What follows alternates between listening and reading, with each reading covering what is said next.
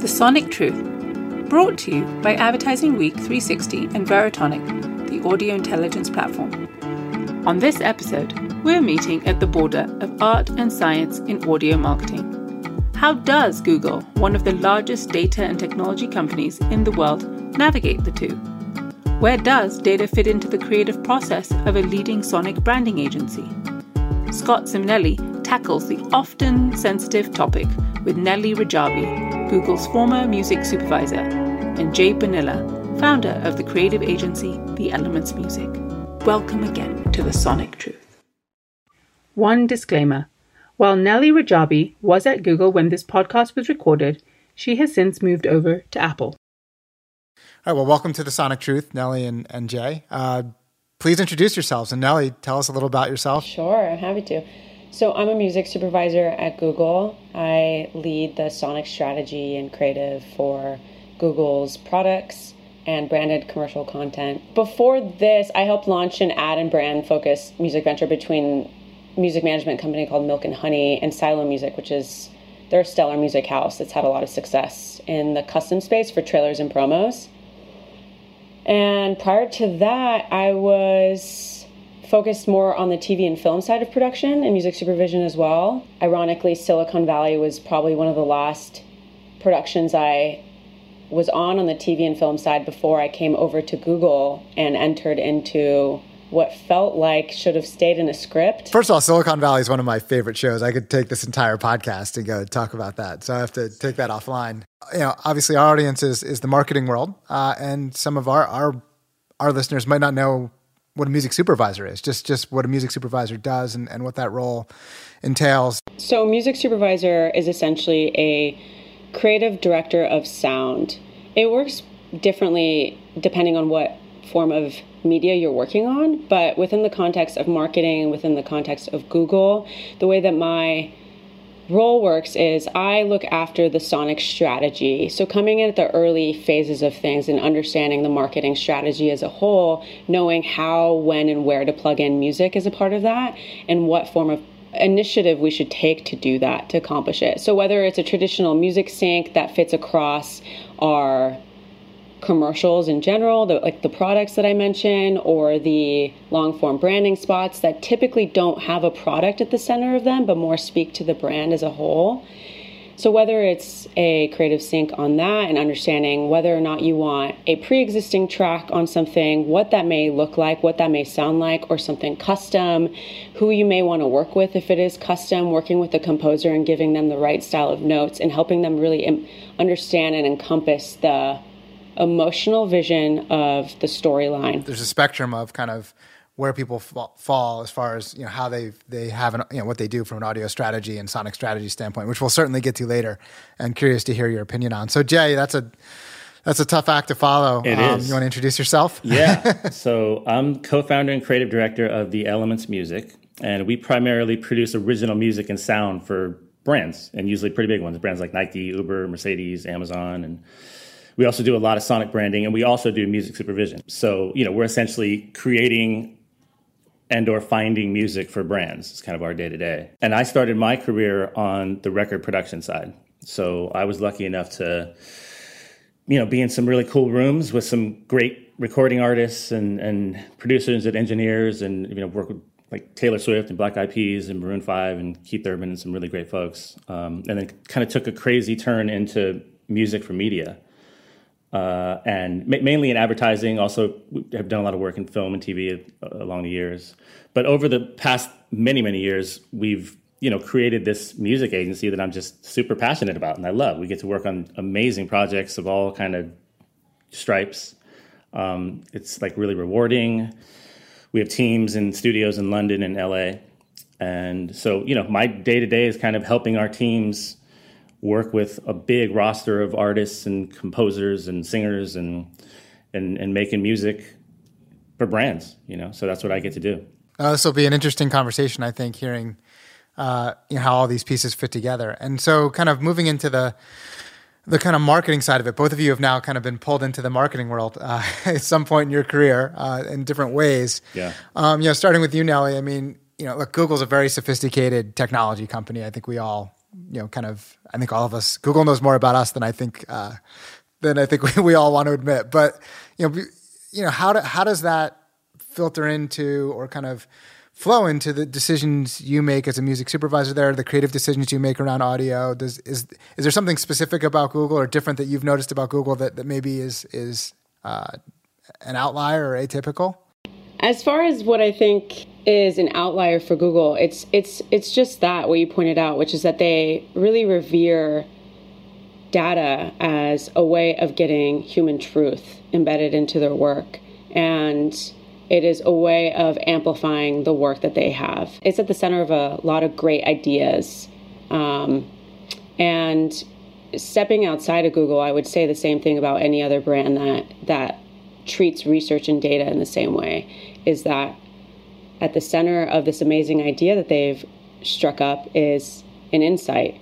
And the way that they've come to this insight is typically through research. And if it's if it's um, sophisticated enough like google has taken an approach to it's normally through data. You're speaking in a way and in a tone that resonates and speaking in a way about a concept that matters and is worth people's eyes and ears and I think my favorite example from Google are the search focused stories that have come out, especially during the pandemic period.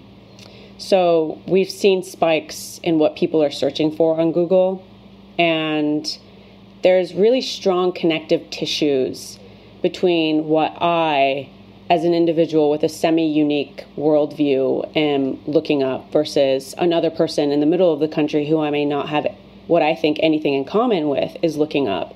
And in that way, it's a really beautiful way of bringing people together, of gra- gathering insights as to what we're caring about collectively, and then bringing them to light. So, um, yeah, I think the goal is to bring people together that way. So, data, in my opinion, is a way of just tapping into these insights and culture.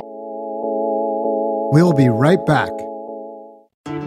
How do marketers use insights, like you're hearing on this program, to run more effective campaigns on podcasts, radio, streaming services, and more?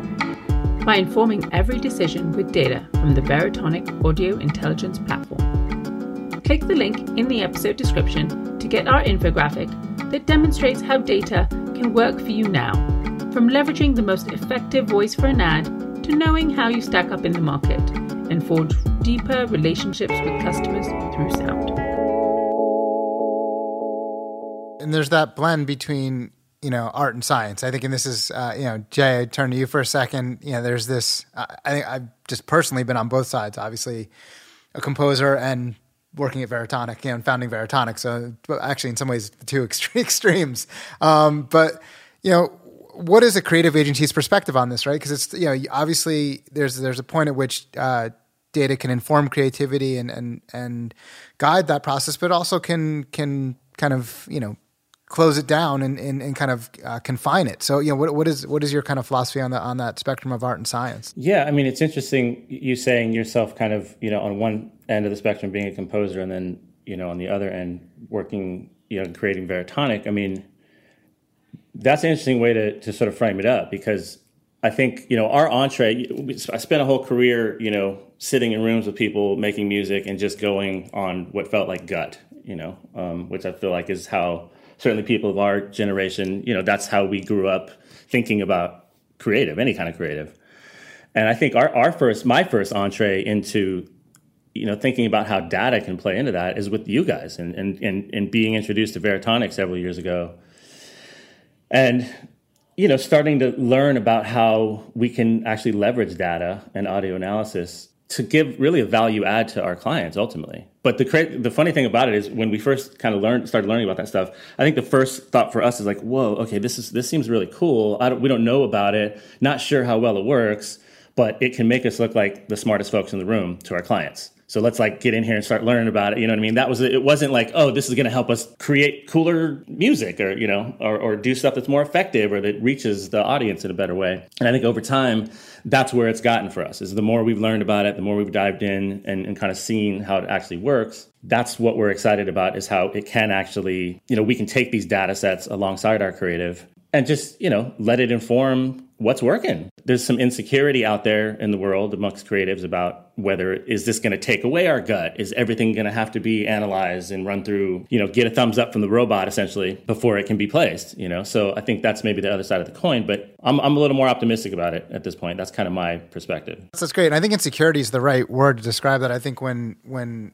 you know, it's always when you first compose something, if it's if it's kind of coming from the gut, it's very it's very fragile. Like you know, you just you know that yeah. feeling of like, oh my god, you know, like this this is showing a piece of me and it's going to get judged. That's a very difficult uh, yeah. uh, place to be. I, I, think it's in some ways, and this is a, a, great question. You know, bouncing it back to you, Nellie, and don't feel like we need to be organized in who answers. So feel free to chime in with each other. But it's really uh, you said something interesting, Nellie, around like you know having data about what people are searching for, and and what that kind of dovetails into is knowing your audience right? I feel like at, any in any form of expression or, or marketing or art or, or music, etc.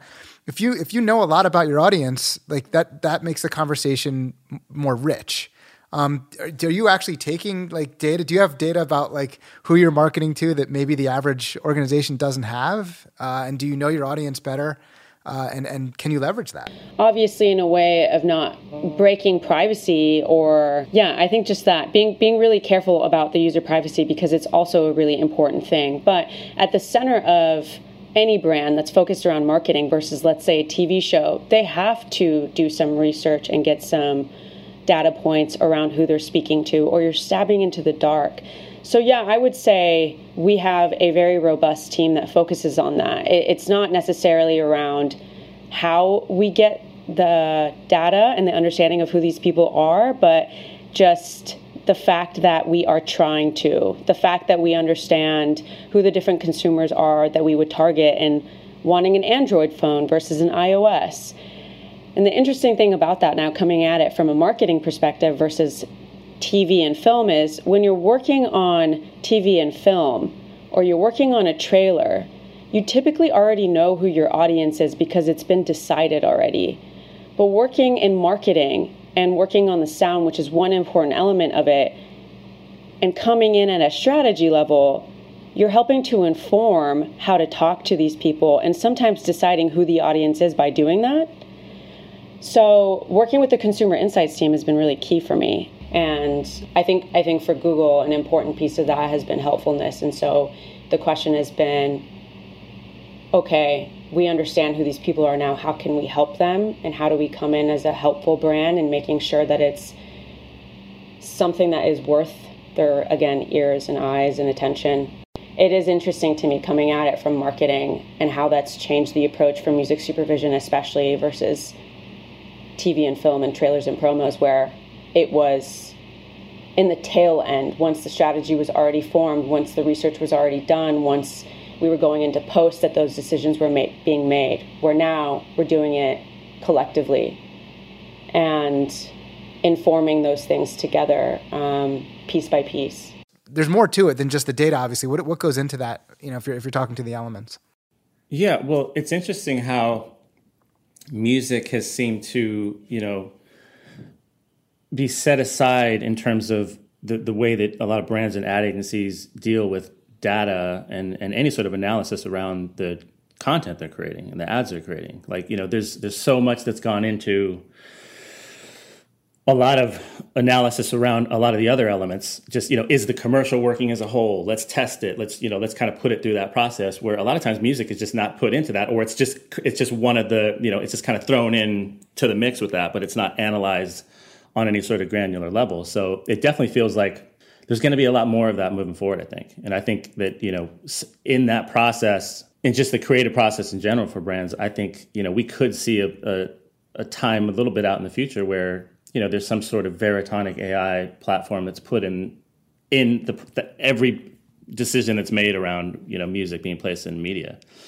Whether that's good or bad, I don't know. That's a, that's certainly a you know that that we can debate about that. But I think that you know that's kind of what's coming because look, there's some some types of projects we work on like we work on a lot of pharma projects you know at certain points and that stuff is like analyzed every which way but loose you know in every way so i think there's just you know things that maybe are a little more on the creative end of the spectrum it's still more gut you know i'll, I'll say this one one of the places uh, that we see this kind of data and analysis really being prevalent almost across the board now is in the sonic branding work that we're doing. And this kind of gets back to your question a little bit, I think, Scott. And our take on that is when we're guiding a client through that process where the stakes are really high, we're essentially defining the sound of a brand. Let's say we're working on a Sonic logo. It, it, feels like it's in everybody's interest to to really understand how that's landing with the consumer ultimately, and to think that we go through that process and, and kind of you know just just go on gut the whole way and hope when when we let our little birdie fly at the end of that process that it's you know going to land in the right way. We're very much you know guiding our clients into the use of of data and analysis and we we'd rather not get to the end of that process without having put those kind of things in place. It's really interesting that Jay pointed out testing because it's such an important part of especially large brand's marketing process. But what doesn't happen in testing, even though there is a whole slew of data points that do get analyzed, is really going in granularly for the audio it's it's and that's another really interesting thought about how yeah. AI can come into that piece of the puzzle because I think arguably that may be the most important piece of the puzzle for a lot of brands is thinking, well, we want to take the best chance that we can in adding the human pieces to this and using our gut, but then having it checked. And that that hasn't been implemented quite yet. And I think it would be something that would in thinking about how this helps us and how this challenges us, AI and music, um, and data as a part of any form of decision making that we're making. That seems like a huge piece of it. I see your head shaking and all kinds no, of stuff I, I took, It took every bit of self control in me to not interrupt that because you're so you're so well you're so spot on. It's just like you know at the end of the day, I think one of the things that is universal and there's nothing nothing specific about any of our companies is that audio does not get equal treatment as it relates to the outcome of of especially in the context of video, right? So like if you create a TV spot, 90% of that budget, 90% of the data that goes into it, 90% of the testing is going to the visual part of that ad and 10% yeah. if you're lucky is going to the audio and then when it does happen it, it's typically an afterthought like you're kind of doing it in the rearview mirror and I, everybody would agree even the people who are behaving that way right they are they know that it's not 90 10 on on the way emotions are evoked in that ad and the way engagement happens in that ad, with memorability and recall in that ad, and, and all the other factors, you know, and intent. Like it's not 90-10 visual, right? And so, and in a lot of cases, nothing's more powerful than the audio, so it doesn't get equal treatment. So it's like that to me is just like. Um, you know, it's at the core of, of, of what I believe, and come, especially coming from writing for music for TV, it drove me crazy. Um, but it's, it's, you know that still happens, right? I mean, Nellie, you, as much data driven as you are, you still see music as is is being underserved. You know, I think it's actually getting a lot better. And it is now coming in at a point where it should, where it is at the strategy level. And everybody, at least from my vantage point, is really open to recommendations on how to change things and how to approach them, which I appreciate. Because on all forms of media, it seems like it has been an afterthought for way too long. And the interesting part about that is there's there's certain conversations that you hear where you think of X brand, Y brand, Z brand that does it really well, and you think why? And yeah, sure, they do have really, really strong, big ideas. They have tapped into some human truth that they have told an amazing story around, but they've also normally tapped into the emotional aspect as much as possible. And music is a part of that, is such a big element. Um, so here, it's it's been a slow move, but we're going, the needle is moving into the right direction. The most impactful thing, at least for me, and maybe I'm biased, but not just the copy, not just the art direction, but the sonic driven story. I, I think that, you know, we could be, Nellie and I could be talking in five years about how quaint it used to be when we just used to kind of be able to go pick a pick a track and uh, you know or create a track or whatever it might be and and get it. Like i was thinking about i was fantasizing about working in pro tools or you know ableton or logic or whatever and being able to hit a button and turn on like a listener ai function where you're actually being rated as you create the track. You can put in parameters for what the use is who the listener is and you know it's pulling ai data sets from veritonic or where you know some sort of brain essentially some neural network and it's telling me how well my track is is is you know doing with that audience as i'm creating it essentially. Oh let me take that part out because it's not that one's not tracking very well. Let me put let me try a different baseline. You know it's, it's like i think this is it's it's all in its infancy and, and i think where this can go in 20 years. Again we could have a whole other conversation about whether it's good or bad but i just think this is to me once the horse is out of the barn in this respect like it's just it's going. So whether it's good or bad i don't know but AI is, is getting us there. It also makes those things more accessible. I mean, there's tons of, I'm sure, just on the music side, uh, Jay, you're familiar with things like like you know mastering software, match EQs. I mean, just stock and Logic, you can get a yeah. matching EQ and be like, well, I want I want my track to have the yep. same sonic profile as this as this track or this this reference track, and that's been around in mastering forever. But now there's there's tools that'll do it automatically, and that stuff it never puts you right there but it might give you some guidance. You know, what it does in some ways is it reduces the barrier, like in the same way that like what you can do on an iPad now, you used to have to go to a recording studio to do. Um, you know, AI and machine learning it can reduce the human capital cost. And so a lot of the, the challenge with research and marketing and getting data um, you know, is, is getting access to the people to ask. If you could ask 20 people or 30 people or 150 people or 500 people, you'd, you might want to ask them, but that's, that's been really cost prohibitive and really difficult to achieve. Um, Nellie, are you seeing places where AI are coming into your life? Yes. We worked with something, we worked on a campaign, must have been a year and a half or two years ago now with Childish Gambino, where it was all AI driven. And now are working on something else that I can't really go into, but it's it's really interesting looking at it from the perspective of AI as another tool in the in the uh, creative process and the decision making process, and not just um, on other people's end of the stick, but on mine too. Um, it's it's definitely making its way in, and I think to Jay's point, um, it's exciting because it's another tool to make sure that you are keeping on track and your ideas are executed in the best way possible. So we'll see how it changes, but I'm already seeing it leak into how I work. I'm already seeing it impact the way that my creative counterparts work and how we ideate. And I'm already seeing it sit in the center of our strategy um, of how we implement AI as a part of the campaign as a whole, as a part of the messaging. If anything, it's been really exciting. It's not taken over anything I do, and it's not taken over any of the counterparts that I work with. It's actually just amplifying our work. And like Jay said, it's kind of like another point of making sure what we're saying and what we're doing is going to hit right. Um, it's it's like another tool in the in the studio.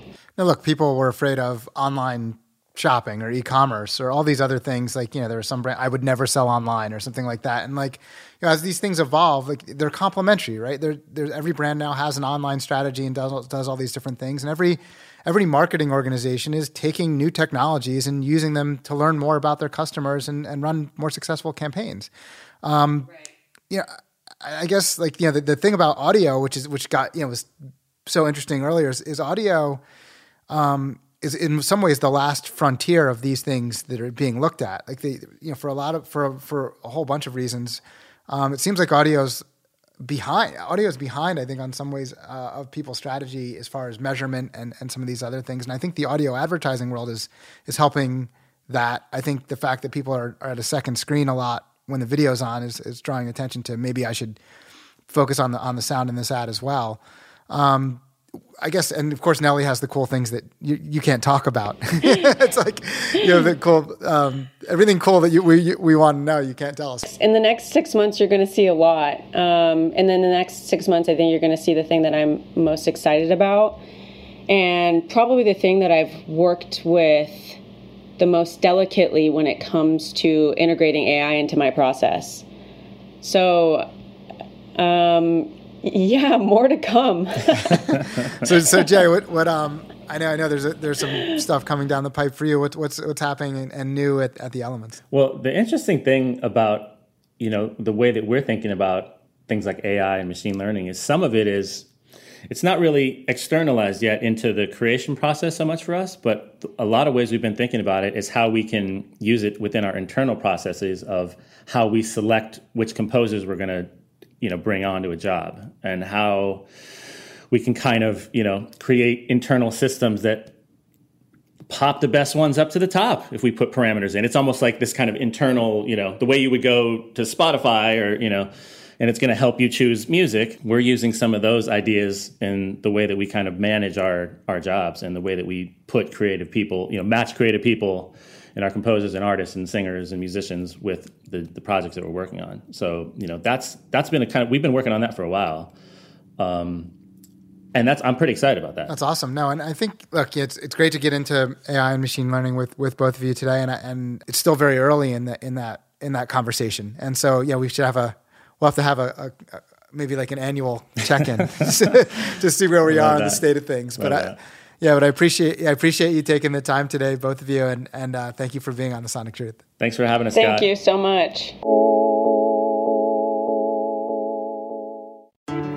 How do marketers use insights, like you're hearing on this program, to run more effective campaigns on podcasts, radio, streaming services, and more? By informing every decision with data from the Veritonic Audio Intelligence Platform. Click the link in the episode description to get our infographic that demonstrates how data can work for you now, from leveraging the most effective voice for an ad to knowing how you stack up in the market and forge deeper relationships with customers through sound.